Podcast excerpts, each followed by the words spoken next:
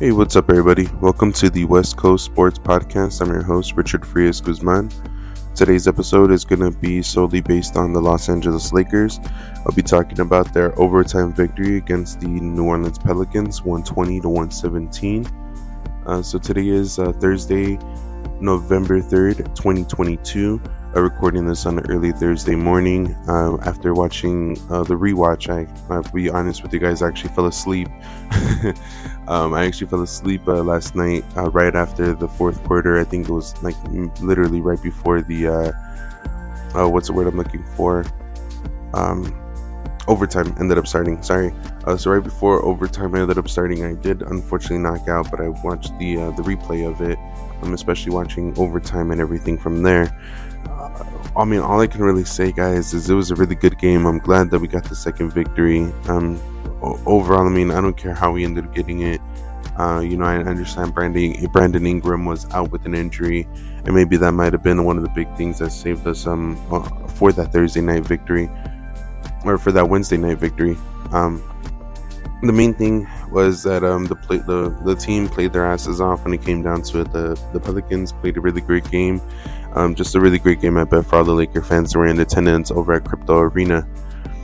The um, the main guy that I wanted to mention out here, um, I probably mentioned his name a few times already, but it's Lonnie Walker the fourth. Dude dropped 28 points. Um, he was a definitely a big spark off the bench, or not even off the bench. Sorry, he ended up starting alongside with uh, Troy Brown Jr. this uh, in this game. In my opinion, that was a pretty damn good starting lineup that we ended up coming up with. Uh, you definitely address the, the issue of having a little less size out there, especially with starting Anthony Davis and LeBron James um, at the four and five spot.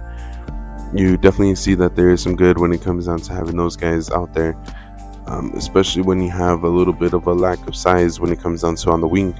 But um, we even got to see a Wenyen a Wenyen Gabriel um, sighting as well today. He ended up playing exceptionally well, especially on the defensive side. He gave a lot of energy when it came down to it.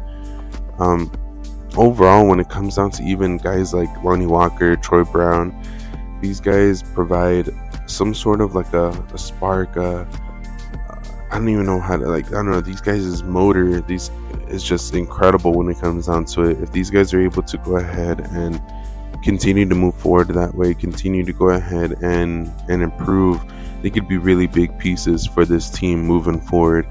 Um, I really hope that they continue to go and just work with them, continue to go and just build off of the things that they're that they're currently doing. Uh, just because I feel like those guys can definitely alleviate some of that, um, I guess, burden, if you would, of from LeBron and Anthony Davis of having to go ahead and take on the majority of, of the the workload, you know, and um, I'm pretty sure they're not nothing. I'm pretty sure they're not straying away from it or anything like that either, but for the most part, it definitely would help out. You definitely see as well when it comes down to guys like Russell Westbrook. This dude is performing very, very well, especially in the last three games. Now, is it a coincidence that in those past three games he's been coming off of the bench instead of starting? I don't think so. If you ask me, I don't really think so. I don't think it's a coincidence.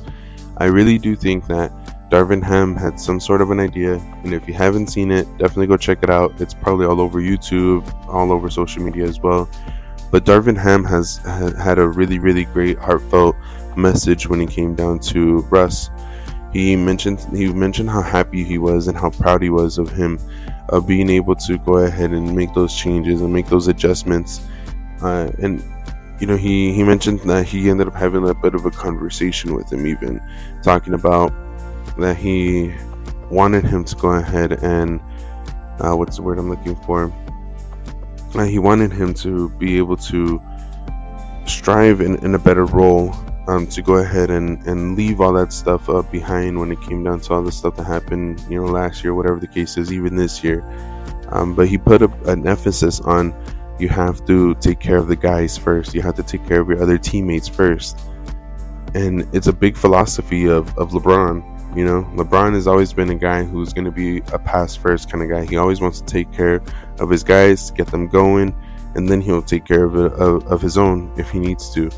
You know, both both him and AD only dropped 20 points today. That was well enough. That was enough for them to be able to go ahead and come up with the victory. Um, you got to see a lot more production from some of the players. Um, shoot, even LeBron and, and uh, Russ were both flirting with uh, triple doubles.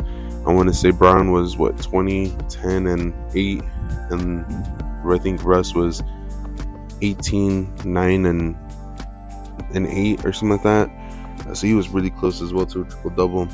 Um, it would have been another game where both of them come away with triple doubles. Um, again, is it some? Is it a surprise that that Russ is getting triple double looks again? Um, you know, now that he's coming off of the bench, again, I don't think so. I really think that it is a really great strategy as well from uh, uh, from Darvin Ham.